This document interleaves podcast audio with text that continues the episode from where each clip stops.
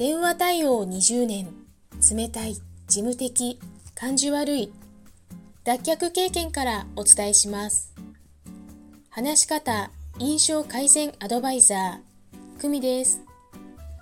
このチャンネルでは、話し方や印象改善のコツ、また日々の学びをアウトプットしています。今日のテーマは、良いフレーズを盗むお礼編です。私が社内の顧客対応ランキング最上位である A ランクを取ることができた一つに、良いフレーズを盗むという習慣がありました。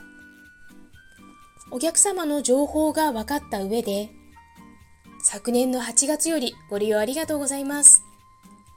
〇〇カードと合わせてご利用誠にありがとうございます。